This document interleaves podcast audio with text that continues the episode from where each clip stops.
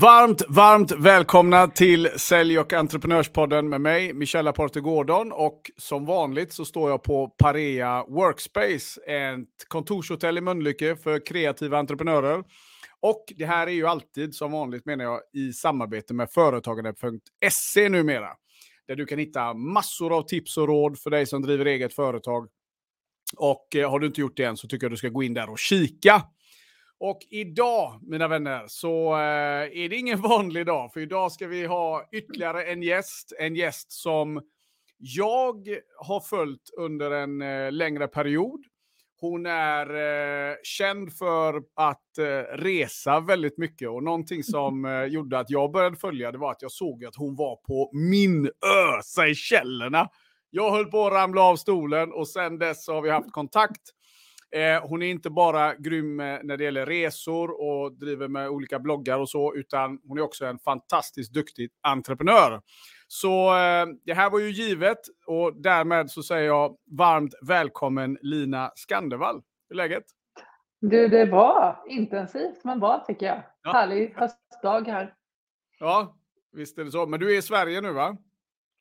Just nu är jag i Sverige, men det är ju sällsynt på att säga. Nej, jag är faktiskt ganska mycket i Sverige just nu. Jag jobbar mycket med Sverige, så att, eh, men jag åker till Amsterdam imorgon och är i Finland nästa vecka. Så det, det, man vet aldrig vad jag är riktigt. Ja. Nej.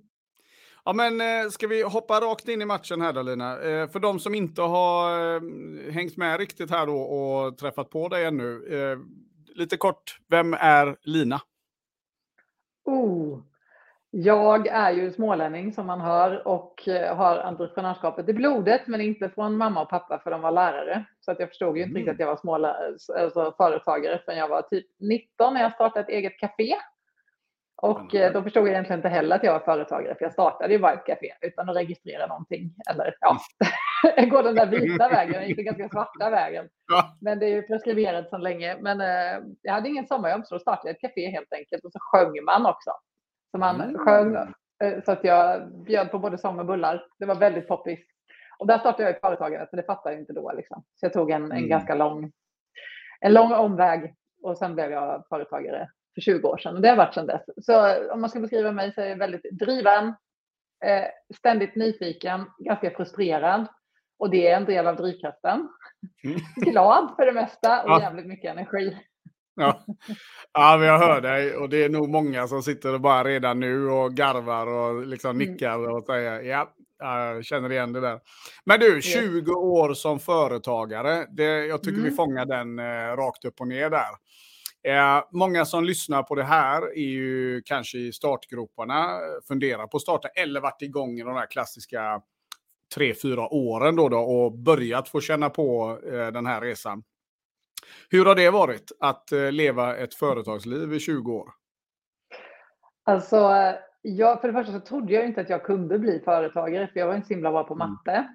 Och då trodde jag att då är det kört direkt. Liksom. Så det var ju väldigt många som fick övertyga mig om att jag faktiskt är företagare i och med att jag var extremt duktig på att sälja, eh, hitta kunder, bygga nätverk, alltså göra allt det där som är det viktiga egentligen när du är företagare. Mm. Det går ju faktiskt att skaffa en bokföringsbyrå och när jag fick höra det då var det lite mer, jaha, mm. då kan jag också bli företagare. Mm. och väl jag satte mig där så insåg jag att det är det jag skulle ha varit hela tiden egentligen. För jag gillar ju mm. inte att ha någon som säger åt mig vad jag ska göra. Jag vill styra över min egen tid och jag vill göra många olika saker och bestämma själv vad jag vill göra för saker. Så den här totala friheten var ju extremt lockande och eh, från start extremt viktig för mig. Och eh, mm jag kom ju igång ganska snabbt. Jag hade ett, magasin som jag startade och hade en väldigt låg grundinkomst tack vare den. Men då mm. kände jag att det är basen. Och då hade jag ändå mm. någonting att luta mig mot. Typ som en ja, CSN, CSN. Det var samma grej som att vara student. Liksom. Det har jag klarat mm. innan så då kunde jag köra. Um, men sen har det varit väldigt många svängar. Det är ju verkligen eh, det mest lärorika du kan göra är att starta företag. man lär sig lite hur samhället hänger ihop och man lär sig hur mycket man behöver ha koll på. Och eh, jag tycker man lär sig så extremt mycket på väldigt många sätt, både om sig själv och om andra mm. genom att driva företag. Så jag tycker det är helt underbart. Hur, hur tufft den kan vara så, så vinner alltid det, det roliga med att driva företag. Ja, men det, där sa du någonting. Och det, för så är det ju. För tufft är ju någonting som det verkligen är då. då. Eh, mm. många gånger. Alltså det tar ju väl mm. aldrig slut. Det byter väl bara arenor, eh, tänker jag. Eh, och, och många som startar, jag menar du är ju så, nu, nu vet jag ju att du, jobb, du är engagerad med företagare och företagarna och allt, och du, det kommer vi till här sen. Eh, men tittar man statistiskt så är det ju extremt få som klarar 20 år. Eh, mm. Och vad är, tror du, anledningen till att du inte till exempel då, då slängde in handduken eh, de gångerna? Jag, jag misstänker att någon någon gång på vägen så har du tänkt, nu skiter jag i det här. ja, fast jag har ändå inte tänkt, jag har snarare tänkt, jag skiter inte i företagandet, men jag byter riktning. Mm. Ja. Eh, ja, är... och, ja, att jag har hittat andra, jag menar, tjena om man är resejournalist, föreläsare mm. och framförallt jobbar med det och sen kommer pandemin. Liksom. Det var inte så att jag hade mm. några jobb kvar. Liksom. Det var ju helt, helt nattsvart egentligen. Så då fick jag tänka, mm. okej okay, vad kan jag göra på distans? Mm. Och då började jag jobba mycket mer med Sverige till exempel. Och så började jag jobba liksom med lite mer tråkig brödfödejobb. Liksom. Då kunde jag gå in och vara mm. kommunikatör. För det är många som ville ha reda på hur stöden funkar kring pandemin. Då får jag gå in på sådana saker istället.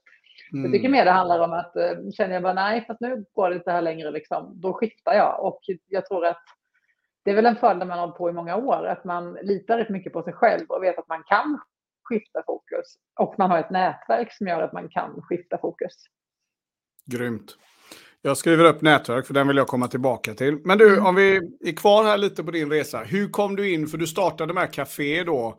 Eh, och, men hur, hur hamnade du på resedelen då? då? Ja, men jag hade ju en tidning. Alltså, jag mm. pluggade ju i Norrköping. Jag flyttade till Norrköping för att plugga miljövetenskap. Men började skriva i gratistidningar parallellt. Mm. Och eh, fick också frågan att skriva i en nystartad korsordstidning. Mm. som var, eh, och när jag såg den, liksom, det var ett första utkast, liksom, en dummy mm. mer eller mindre. Och jag blev så besviken på hur den såg ut, för jag hade ändå gjort huvudintervjun i den. Så då hörde jag av mig till han som mm. var ansvarig för tidningen och sa, hallå, den här är inte så snygg. Mm. och han bara, nej, jag vet. Och så mm. fick jag komma upp och träffa honom och prata och det slutade med att jag blev redaktör för den här korsordstidningen. och eh, såg till att sälja annonser, få ut den i landet liksom på hyllorna. Och då var jag fortfarande anställd, men då kände jag också, gud vilken drivkraft jag har i det här. Och det var ju han som puttade mig sen liksom till, och han sa ju det, Lina, du fattar ju inte det själv, men du driver ju redan ett företag. Mm. Men du gör det hos oss, liksom, för du fixar din egen lön, du gör allting. Liksom. Jag, jag mm. styrde ju allt och tyckte det var jättehärligt. Och då kände jag också det, var, gud vilken kraft jag har i det här. Och det. Eh, det. gjorde ju att jag sen då fick ett redaktörsjobb eh, i ja. Norrköping mot att jag startade eget. Och då kände jag, mm. ja, men då är det här då är det dags. Liksom. Mm. Så då gjorde jag det på vinst och förlust, flyttade till en liten etta och bara körde. Liksom. Mm. Och eh, det var jätteläskigt. Jag minns verkligen det där första året väldigt mm. väl. Hur, hur mm. läskigt det var. Bara, shit, jag måste ha mer inkomster. Hur ska jag göra nu? Och i och med att jag var redaktör för en tidning så kunde jag välja de som var potentiella kunder och intervjua dem. Man fick ju vara smart. och började snacka ja. om, ja, ja, men jag är nystartad, jag kan hjälpa er med nyhetsbrev eller något annat. Liksom. Och så fick jag köra trial and error och jag hade ju ingen mm. utbildning i journalistik eller i media. Jag är miljövetare liksom. Mm. Så att jag mm. litade bara på min egen förmåga och satt på nätterna och svettades liksom. Men lärde mm. mig på det sättet och eh, det gick ju och det gick faktiskt ganska mm. bra ganska snabbt. Och det var Var kommer det här drivet ifrån då? Jag försöker också tänka det många gånger, men nyfikenheten är nog definitivt det största. Jag älskar ju mm. att lära mig nya saker och då är det ju tacksamt att göra en tidning för då får du intervjua så mycket mm. intressant folk, skriva om intressanta ämnen. Så det blir en drivkraft i sig. Men mm. sen, ja, så jag tror det är det stora. Liksom. Det är samma sak med mm. resandet också, att uh, jag får se så mycket platser, träffa så mycket folk, mm. lära mig så mycket som jag kan paketera ihop och göra något annat av sen. Just det. För du, du, jag menar, du, så du, du satt där, du hade din, eh, liksom, du, du var i Norrköping, ettan. Mm. Det till att du liksom började, jag menar hur många länder har du varit i nu? Du, du måste ju ha varit i hur många som helst känns det. Alltså, ja, men jag tycker inte det är så många med tanke på hur mycket mm. jag har rest. Men mm. 53 länder har jag varit i nu. um, ja, men jag, ja, det är helt okej. Jag tycker inte det är så himla mycket då. Jag tycker jag har många sådana här självklara kvar. Men det handlar mm. också mycket om när du är resejournalist, man ju åka till de platser som svenskarna reser till. Mm. Och som Spanien, där har jag varit 30 gånger, Island 10 gånger. Alltså det blir ju lite ja. så med. Man åker, man åker verkligen till hela länderna. Så man, det är inte så att man mm. har varit i USA. Jag har ju varit där massa gånger och sett olika mm. delstater och det är ju länder i sig. Liksom. Men det är fortfarande bara ett land i statistiken. Ja, ja, det, ja, jag hör dig. Så blir det ju. Um, mm. Hur tycker du att det här med resa... För en sak med företagande är ju det här med...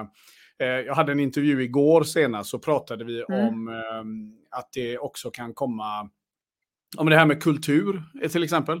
Att vi har en mm. typ av företagande i Sverige och det behöver inte alltid vara samma kutymer och, och seder och, och, allt det där självklart i andra länder. Då, då. Mm. Eh, hur har ditt resande hjälpt dig i ditt företagande tycker du?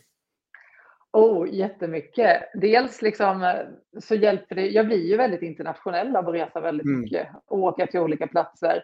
Och, ehm, och jag lär ju mig också hur olika länder jobbar med turism. Det finns ju många mm. länder som har turistministrar till exempel. Det har vi definitivt inte i Sverige.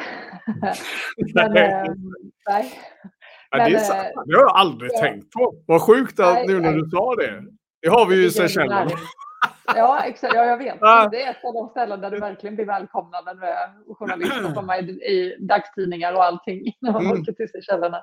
Men, eh, och sen så lär man ju sig mycket, alltså den här internationella artigheten som krävs mm. egentligen i mejlkonversation med alla du pratar med som inte är från Sverige. Alltså, mm. Jag älskar ju det där artiga och respektfulla. Jag tycker det är väldigt mm. fint. Det är liksom mm. det internationella snacket. Mm. Det gillar jag verkligen. Och sen lär jag mig också mycket saker att ta tillbaka. Jag menar, jag var hos en ostronodlare nu på västkusten och han sa mm. alltså vi hade besök från Kina och de åt så mycket ostron liksom. Vi bjöd dem och de bara åt och de åt och de åt och vi fattade ingenting. Och så jag bara, för det är ju faktiskt så att det här är en del av Kinas kultur, att blir du bjuden på något får du inte säga nej. Så de tvingade mm. sig att ta ostron på ostron på ostron. det är mycket sådana där saker man måste ha reda på också. Och som att japanerna älskar att bada och det första de kollar på ett hotellrum är ju badkaret. Om det finns något eller inte. Det är sådana där saker som man lär sig med tiden. Liksom. Som också jag kan hjälpa till med ja, i Sverige sen. Hur viktigt tror du att det här är? Nu, nu spårar jag lite med, med mm. mening, mm. eh, eller medvetet. Men eh, det är ju jäkligt många i Sverige som eh, startar bolag. De tänker att de ska gå internationellt och så vidare. Och I grund och mm. botten så är vi ju inne och snuddar vid eh, kommunikationsförmågan. Eh, hur mm. den är då lokalt kontra internationellt. Eh, hur avgörande tror du att det är att man faktiskt läser på och förstår det om man ska lyckas med en internationell etablering till exempel med ett eh, företag från Sverige idag? Ja, men det är extremt viktigt ja. att ha koll på kulturen och hur det funkar. Jag menar, vi, bara vi går till Skandinavien, det är många som tänker det när de ska etablera sig i Skandinavien och tror att vi är typ ett land, men vi är ganska olika kulturer mm. bara att vi kommer till Skandinavien. Folk tror typ att vi mm. pratar samma språk och exakt likadana. Men det märker man ju bara man, eh, jag jobbar ju mycket med både Danmark och Norge och redan där märker du starka kulturskillnader. Mm. Så ska du etablera dig så måste du ha koll på koderna. Det är givet. Och det finns ju många, typ Business Sweden och handelskammare mm. som hjälper till med sådana saker. Men det är extremt viktigt om du ska etablera mm. dig utomlands. Det ja, hjälper dig på vägen. Du, du, kan säkert göra det ändå om du har en fantastisk idé. Men, men det är mm. väldigt smart att vara påläst och förstå koderna från början. Det är någonting jag märker, framförallt i startup-Sverige skulle jag vilja säga då, då där man eh, kanske mer är skolad. Eh, man går igenom de här inkubatorerna och så vidare och där kanske man inte alltid eh, pratar om just de grejerna, men det är så intressant när det kommer upp för mm. Man märker också vart det tar stopp för dem många gånger i, i um, på marknadsetableringen. Då. Men det här med mm. kultur är ju, det är ju så intressant för du är smålänning och jag menar, hur lätt är det att komma in där om du inte är smålänning? Alltså, det är ju många sådana här... Eh, liksom, Det är ju lätt att tänka att kultur gäller utanför riksgränsen, men den, mm. det är ju minst lika många olika kulturer i Sverige. Ja, och komma in som eh, stockholmare på Gotland till exempel, det är inte så lätt. Ja. Nej. nej. ja, nej, men det, och sånt där är ju superviktigt mm. när man ska bygga upp ett bolag. Att Oh ja. Att förstå det. att mm. eh, jag menar, Här i Göteborg brukar vi säga, det finns en sån här, ja men ska du etablera dig i Göteborg så får du skaffa dina första kunder i Stockholm. Så du mm. har råd ekonomiskt att vänta ut göteborgarna. För det, och det är mm. Ja, det är det. Det, det är svårt. Det vet det är, jag. Och det är faktiskt många som säger också. Ja. Mm. samtidigt som ni lyckas med extremt mycket i Göteborg. Jag älskar ju liksom eh, evenemangsbolaget och hela mm. Västsveriges mm. jobb där. Liksom. Det finns ju jättemycket positivt, men som sagt, jag märkte, jag har själv bott eh, delvis i Göteborg och det var väldigt mm. svårt, även om jag hade väldigt starka kontakter in, så var det fortfarande ja. väldigt svårt att komma in i, i kulturen där. Det är spännande. Ja, och det är nog lite så, tittar man Göteborg så är ju det, nu är ju vi inne i någon generationsskifte, så jag tycker ändå jag börjar se ljuset i tunneln på något sätt, mm. eh, jämfört för bara några år sedan faktiskt. Eh, men, men det är ju verkligen så, det har ju varit den här, mm. ja men fem familjer har liksom styrt allt eh, mm. så, eh, till att nu öppnas det upp, det blir en stad så här va. Och, och medan då i Stockholm är det ju lite så här, ja, ja jag känner inte det, men mm. verkar vettig. Let's mm. go. Mm. Eh, mm. och allt däremellan. Då. Så att, eh, ja, men, grymt spännande. Men vad, vad, skulle du säga är dina... Alltså, vad brinner du för idag då? Om du nu var tvungen att framea det på, på något sätt. Uh, ja, men för att man, man, ska göra saker tydligt, eftersom jag jobbar med så många saker så brukar jag säga att det är ju besöksnäring och eh, småföretagande, framförallt kvinnors mm. företagande och soloföretagande mm. som är mitt fokus och som jag verkligen brinner för. För jag vet också att jag kan vara med och påverka väldigt mycket där. Ja. I båda ämnen egentligen. Och sen så går de lite samman också. För jag har jobbat i många år både med den här ökända rankingen som Svenskt Näringsliv gör med kommun, mm. kommunrankingen. Eh, har jobbat med i sju års tid. Liksom, så jag har fått väldigt mycket kunskap om företagsklimat och kommunpolitik. Mm. Och eh, sen har jag också jobbat på Företagarna på analys och opinionsavdelningen, så då blir det väldigt mycket rikspolitik och lära sig hur man påverkar mm. där. Eh, och det hjälper ju mig när jag jobbar med besöksnäring, men det hjälper mig också när jag jobbar med kvinnors företagande. Men sen älskar jag att hjälpa enskilda företag också och lyfta framåt. Det är ja, jag, sånt jag brinner för. Ja, ja det, det, har jag ju sett att du verkligen mm. engagerar dig och så. Mm. Men om vi håller oss till kvinnligt företagande då, då vad, mm. vad ser du för vad ser du för positiva trender framåt? För det är så jäkla lätt att fastna i liksom, det är inte det och det är inte det. Men om vi skiter i att mm. gnälla en stund och så tänker vi, jag menar, ditt arbete och många andras mm. arbete leder ju ändå någonstans. Va? Så vad ser du framåt ja. här nu uh, ur det? Ja, positivt är att vi verkligen pratar om frågan. Sen mm. kan det bli lite riktat åt ett håll, att det bara handlar om riskkapital. Och riskkapital är ju mm. liksom en ganska liten andel av alla företag som faktiskt ja. söker. Så det är väldigt mm. viktigt att prata om. Och sen finns det inget riskkapital just nu för vi är i den värsta lågkonjunkturen. Så alla startups faller ju som käglor. Liksom. Så det mm. finns ju många andra delar av kvinnors företagande som är viktigt. Det mm. handlar om att våga starta, det handlar om att våga ta betalt och det handlar om mycket mer eh, basgrejer vad gäller företagande för att man ska mm. stimulera det. Och jag tycker ändå att jag märker att eh, retoriken har ändrats och frågan uppmärksammas verkligen. Mm. Och det är ju väldigt positivt. Och är det fler kvinnor att... som eh, startar numera? Alltså går det, går det åt det hållet eller eh, hur ser det Nej. ut? Nej, det är inte Tyvärr så. inte. Nej, mm. det har stått still i, i massa år. Jag tror det är sedan 2017 har vi inte mm. rört oss nämnvärt. Liksom. Och vad gäller AB så går det snarare neråt. Liksom. Så vi måste lära mm. oss att starta AB och sånt. Men vi börjar prata mer och bli mer medvetna om det. Liksom. Mm. Uh, vad skulle du säga är de stora orsakerna då till att kvinnor inte startar företag i den utsträckning då som män? Oh, det är en jättesvår fråga. Dels så tror jag att man kanske inte naturligt känner att man är en företagare liksom, och känner att jag ska starta företag. Där man mm. har mycket andra ambitioner och vill göra andra saker. Och sen tror jag också det mm. handlar om att okej, okay, men om jag nu ska satsa på barn och hus och allting, vågar jag då satsa på företagande som kan vara en osäker mm. inkomst ganska lång tid? Och mm. det ser vi också att det är många som startar företag när de har fått barn. För då har de mm. liksom fått statligt, ja. du vet, SGI, föräldraförsäkringen, du får ut det mesta av den och du har haft ett, ett betalt, ja. bra betalt jobb innan och sen vågar du satsa mer. Och plus att du kanske mm. vill ha mer frihet och kunna hantera barnen på ett annat sätt också. Ja. Eh, och sen, det handlar ju om liksom att bryta lite och fokusera på att det är okej att starta företag och vara frisör också. Det är inget fult ja. med det. Du är Nej. en av alla som startar företag och den saknar jag mycket. Den ja, att man bara ska starta inom tech. Ja, nej, men jag... Mm.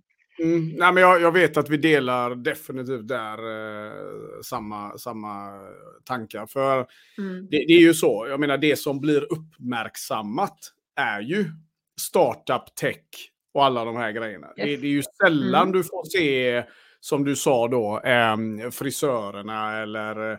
Jag, jag, jag, brukar dra ett exempel, för det finns en eh, pizzakedja här i stan. Mm. Jag ska inte outa dem, för de sponsrar inte. Nej, jag bara skojar. Nej, eh, nej men... Eh, där, där det går otroligt bra. Jag menar, skulle jag komma hem och säga, eller jag minns faktiskt att jag gjorde det när jag var liten. Så sa jag, pappa jag ska bli pizzabagare när jag blir så. Jag såg ju inte ljuset mm. på ett år. Han blev galen. liksom, hallå, pizzabagare! Vi har ju kommit hit för att du ska få andra ja. möjligheter. Um, och sen kan Men, det ju vara världens bästa grej att göra, för du kan bygga en ja, kedja av det. Liksom. Du kan ju aldrig döma. Och det, och det, är det som är så häftigt med entreprenörskap. Mm. För den här eh, killen då, som jag faktiskt vet vem det är, som har byggt den här mm. kedjan. Mm. Mm. det har ju blivit ett imperium. De har ju hur ja. mycket, alltså omsätter massa miljoner och liksom så här. Va? Så att eh, vad är entreprenörskap menar jag? Mm. Det, det, är en väldigt, ja, väldigt eh, intressant fråga. Men, men hur kommer Exakt. det sig att vi inte lägger mer? Jag menar, du jobbar ju ändå med företagarna mycket också. Mm, mm. Vad är det som gör att inte vi lyfter fram det andra företagandet mer, tror du?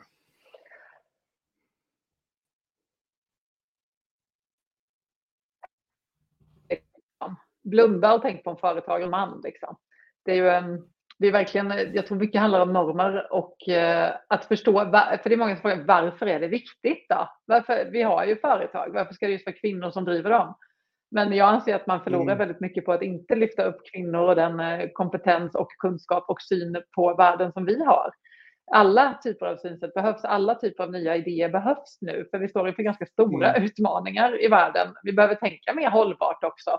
Och det har ju mm. vi en förmåga att verkligen göra. Så att jag tycker det är jätteviktigt att alla företag får samma möjligheter att lyftas fram. Och då måste vi lyfta kvinnor. Det finns många idéer där ute som skulle kunna göra väldigt mycket gott. Men som kanske inte får mm. kraft för man inte riktigt förstår att man kan bli en företagare. Nej men så, så är, är det ju. Och sen känns det ju... Mm.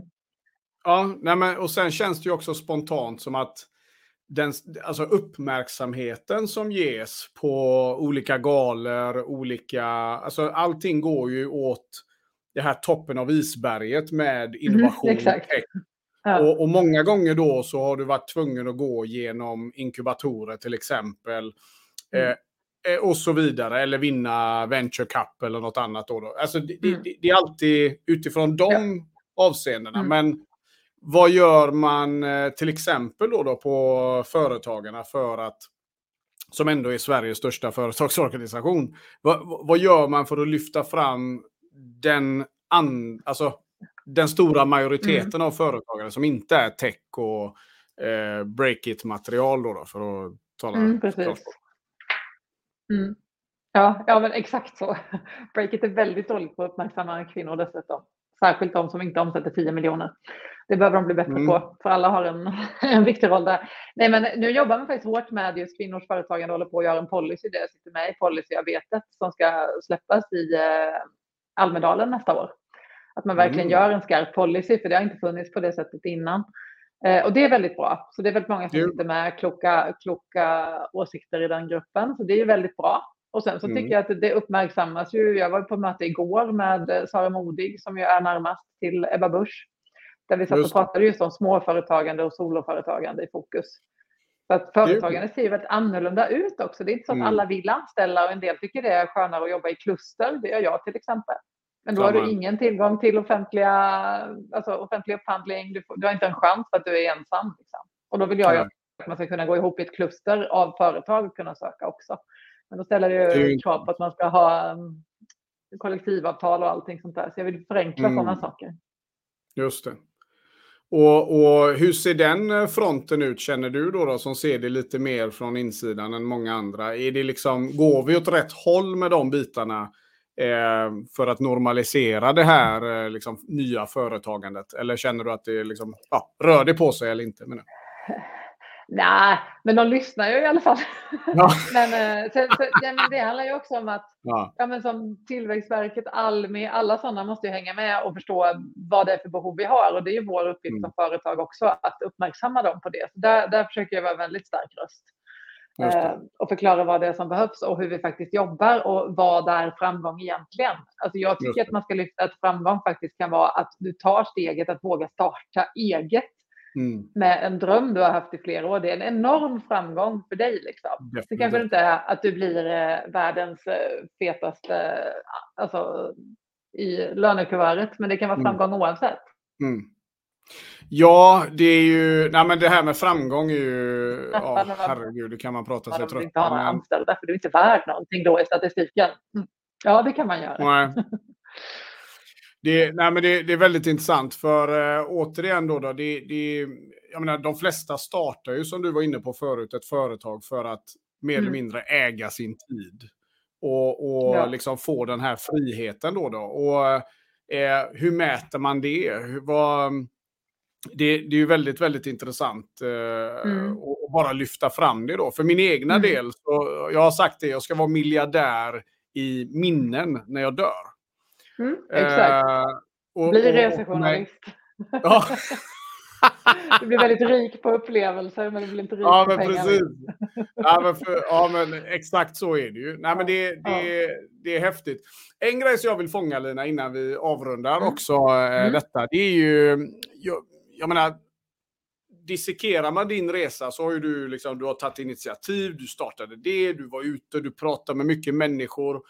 Mm. Du vet ju min bakgrund och vad jag jobbar med. Eh, mm. Och jag älskar ju vad jag hör. Liksom. Du, du har ju gått ut och tagit tag i din marknad. Och det här är ju den där delen som typ de flesta tycker är skitjobbigt när de startar företag.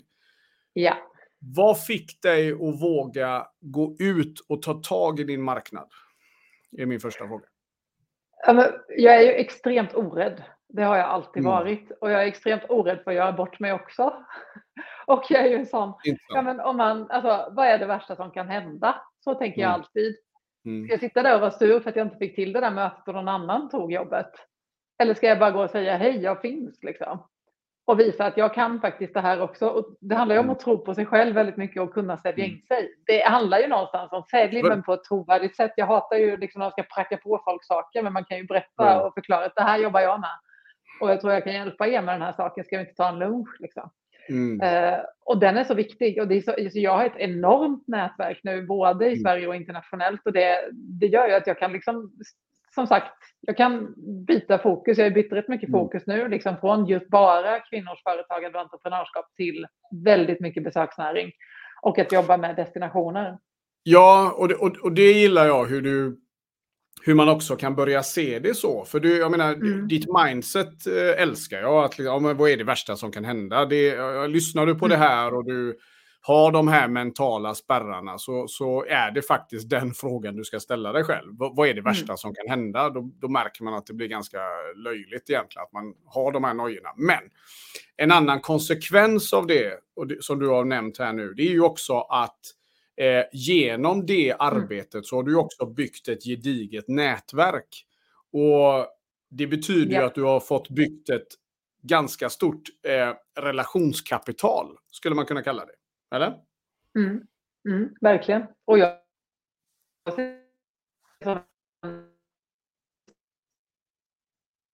hjälper mig ännu vad jag än är ute efter. Om det så är kunskap eller eh, en kontakt vidare för att träffa den personen så hjälper det mig enormt. Så jag är också väldigt generös tillbaka liksom, åt andra hållet. För det, mm. jag, jag, tycker det handlar om långa, alltså, långa relationer och det är många kunder som jag också har börjat med att göra en liten grej tillsammans med. Så det har blivit jättestora grejer efter ett par år för att man har liksom känt att man funkar så bra ihop och det bara växer och växer.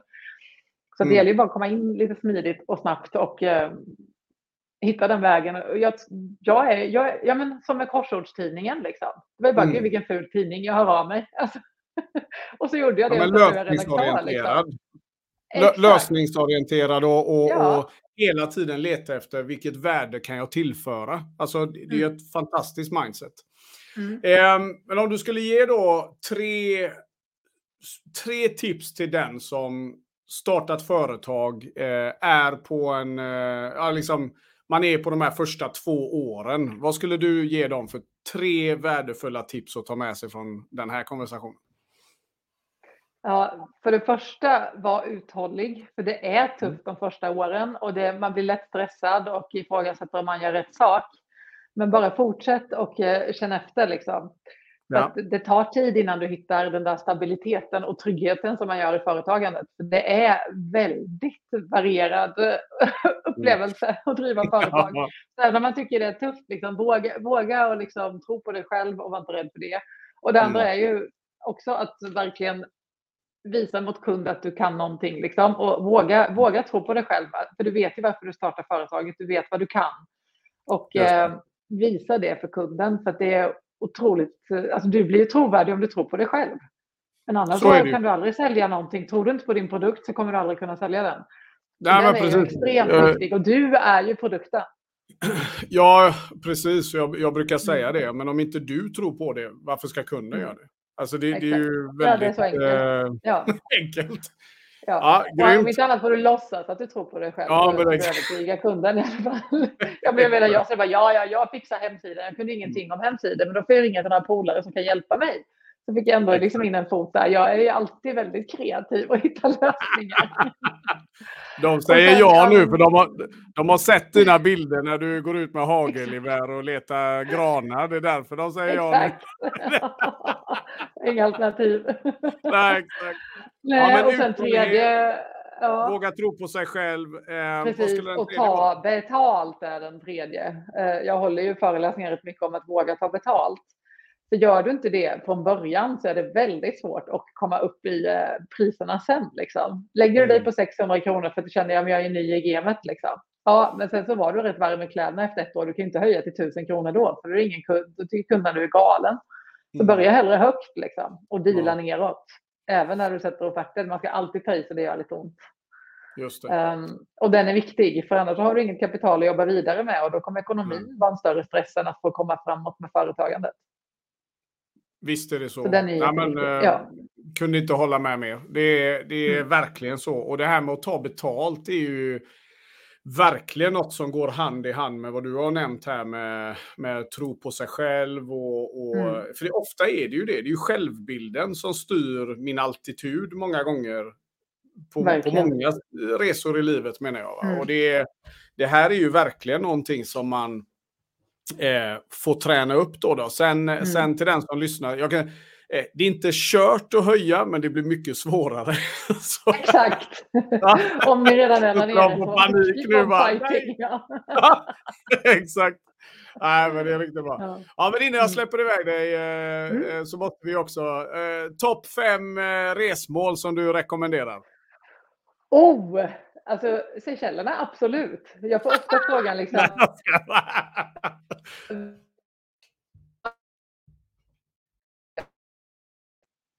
Det går inte att säga något annat. Ja, det är klart jag måste sätta den som en av topp fem. Island älskar jag för att det är en mm. helt annan typ av resmål. Du blir helt blown away liksom, av eh, naturen mm. där och de har också utvecklats extremt mycket nu. Liksom. Det är intressant att följa den resan. Jag är mycket för öar också. Jag gillar ju Reunion som ligger mm. mellan Mauritius och Madagaskar. Det är en fransk ö som, som är fransk, alltså det är EU och det är ganska coolt. För liksom, mm. Telia funkar och sjukförsäkringarna är som vanligt och du betalar med euro. Ja. Liksom. Och samtidigt är det en väldigt exotisk ö som inte mm. är så mm. himla exploaterad heller och det gillar ju jag. Mm. Sydafrika är ju också en mm. favorit ja. jag ofta återkommer till och även mm. Botswana och safari där om man vill göra sånt. Det är underbart. Och femman blir såklart Sverige. Mm. Ja, jag älskar Sverige för att vi ja. är mycket mer exotiska än vad vi själva förstår. Ja men verkligen och det är så roligt mm. för jag, eh, jag kommer ju länka dina, ditt Insta-konto där som jag verkligen mm. Eh, uppmanar alla att gå in och följa som lyssnar på detta. För eh, det är otroliga ställen du upptäcker och eh, ja, men jag var ju med när du, eller så, jag, jag kommer ihåg du skaffade den här campingbilen som du Just det. Yes, åkte runt med och upptäckte, uh -huh. ja, och liksom upptäckte Sverige. Och det, det mm. inspirerade mm. mig också faktiskt att mm. Klassiskt annars dra utomlands då um, och, och, så vidare. Ja, men, eh, grym lista. Vi ska se till att, eh, att eh, få med den på, i beskrivningen här också.